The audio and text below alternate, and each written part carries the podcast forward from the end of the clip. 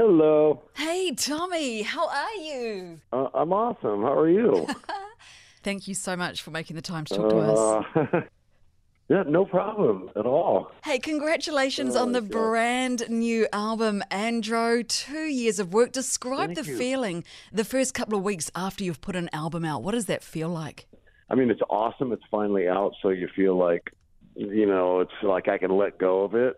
The one thing that is is different about this one for some reason, and I don't know why, but after working on a record, you've heard it like Jesus, probably thousands of times. You're kind of over it by then. Hmm. And for some reason with this record, I still listen to it. And that's really unusual because you're usually burnt out and kind of tired of it by the time it's released and done. So I still listen to it and I still dig it. So that's a, that's a really unusual but really good sign. The reason you probably love listening to it is because it's so varied. I mean, you've got such a wide range of guest vocalists on there, including Yeah, Lucas Rossi. What an awesome surprise to know that you guys are still working together. I'll probably always work with that guy. He's so talented, and I'm I'm such a fan of of Prince, and mm. he's got that beautiful falsetto, and he's got that kind of vibe. So I'll always do stuff with Lukey. I love him, man. He kills it. When you think back to Rockstar Supernova, wasn't Mark Burnett a genius to, to come up with a show concept like that? I know that was fun, right? It was the only show with real music on prime time.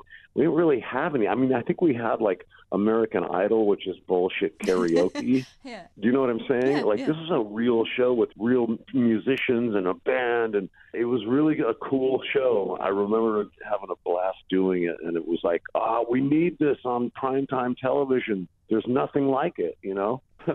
So good. Um, so with this new album, did you write the songs with a vocalist in mind? Did you have a wish list, or did you just create the song and then think who would suit this, and then approach them? the way it worked would, you know, I would have the music written and midway through I'd be like, "Oh, this is perfect for so and so," or "So and so will just smash this." So it would happen either mid track or once the song was finished, it would be, you know, crystal clear. Be like, "Oh, this is perfect," and then I would just kind of just go towards the person's voice that I was hearing on it. And who would ever turn down Tommy Lee? Like nobody, eh? Ever. yeah, uh, may, yeah, maybe not. I don't know, but it was cool, you know, and and it was fun because for the first time I didn't work with you know a bunch of super well known artists like I did with the, my Methods of Mayhem project. You know, a lot of these people I've been fans of, but not a whole lot of people know about them. So it was kind of fun to do that too, and hopefully I've turned some people on to uh, a new artist here or there. You know, I think that's really cool too. Because you've got such a massive Motley fan base already, and I love that you don't feel a need to just keep making music for them. And that said, a lot of rock fans do cross over. I mean, I think back to when you were here in Auckland five years ago. A lot of Motley Crue fans after the show then came to your DJ set and were loving it. Yeah, that it's cool. You know, I I've been trying to not convert, but like I've been trying to like open their their minds to different kinds of music. You know, all the Crue fans are pretty much you know metalheads and just dig rock, and I've for the longest time that via my drum solos or in Motley's music, I've tried to interject some current sounding stuff. That's always a hope. I know I'm always because I'm people sometimes are so close minded, hmm. and I, I feel like I got to drag them along and go, "Come on, check this out. This is fucking amazing. You'll dig this. I promise you." I mean, you're very creative. I mean, I know you took a year off after the Motley tour ended, and, and being the creative person you are, when you're on hiatus, like, does your brain ever switch off, or were you already creating this album in your mind even during that break? Well, you know, during the break, I really, really told myself that I was going to just disconnect. I mean, I was I had just come off a really long tour, and I didn't want to hear any music, and I, I just wanted to not not do, think, hear anything like that, and I wanted to. And you know, knowing that that was Motley's last tour, I wanted to be fresh and just completely reset and not influenced by anything. So I made it just about a year until I just got a ton of ideas started coming, and I was like, okay, here we go, let's do this. Because you never really go away because obviously all your Motley Crue songs are still on the radio. I mean, and then you get things like this Post Malone and Tyla Yaweh song, the, the Tommy Lee song from a few months oh, ago. I mean, is there any bigger yeah. compliment than a couple of 25 year old kids? I mean, Post is obviously one of the biggest artists around writing a song called Tommy I know, Lee. I know. I you know I pinch myself on a regular basis because uh, honestly, that is so cool. You know, I mean, I've I've known Post for a couple of years, and I've I played on his Beerbongs and Bentleys um, record. yeah. But the fact for those guys to write a song and call it Tommy Lee and just I don't know, man. It's it's even weird to talk about. It's just so bizarre to me, man. But mm. it's cool as shit. Like it's fucking awesome. You know, when they told me about it and I heard this song, I was freaked out and loved it. And and they asked me to remix it, and I it took me about all of one millisecond to say yes, of course. Mm. Uh, let me add it. and then I saw pictures um, just on the internet a couple of days ago. Even Duff McKagan's daughter and her boyfriend went dressed as you and Pam for Halloween. I mean, you are just I, icons. I, I saw that. I was like, oh, that's adorable. You you really resonate so with the younger generations, don't you? I mean, God, Machine Gun Kelly portraying you in the dirt. I mean, he's he's he's got so much respect for you. I heard that he even took a, a few months of drum lessons just so he could pay the best service to you that he could in that film. Yeah, he he was so gun ho, like he just was like, dude, I'm gonna make you proud. I'm gonna fucking nail this. Mm. And like he really went like the extra distance. I don't know what kind of work goes into researching somebody for a role, but I would imagine personality wise and, and stuff, that would be probably pretty easy to figure out since we're very similar, mm. actually, yeah. personality wise and body type and all that kind of stuff.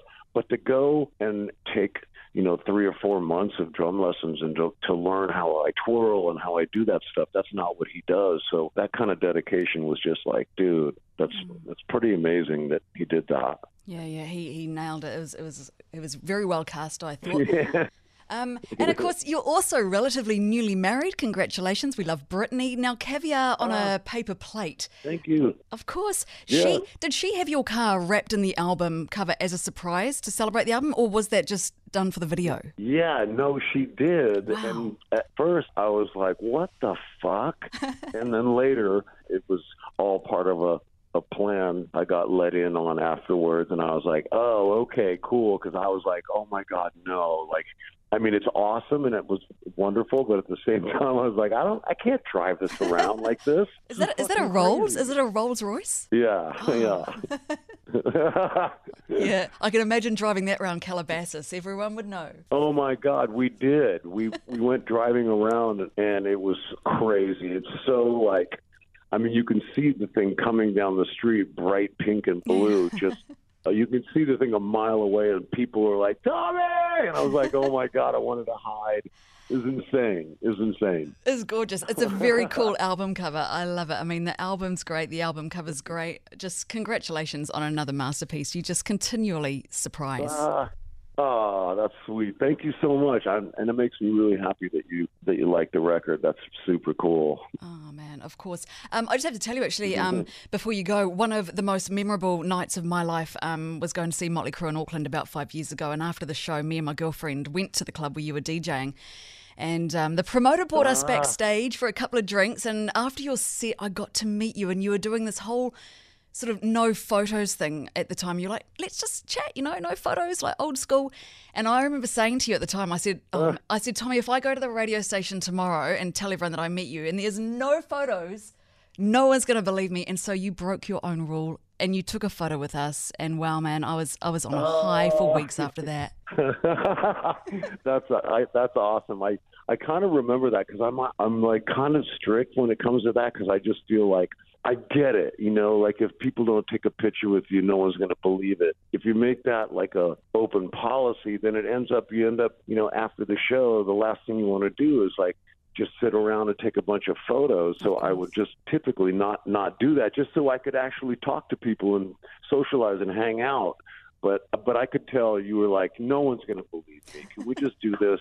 And you have to know, and it, I get it. It's probably it was probably my most liked photo ever on Instagram. So for that, I thank you. Oh, that's awesome.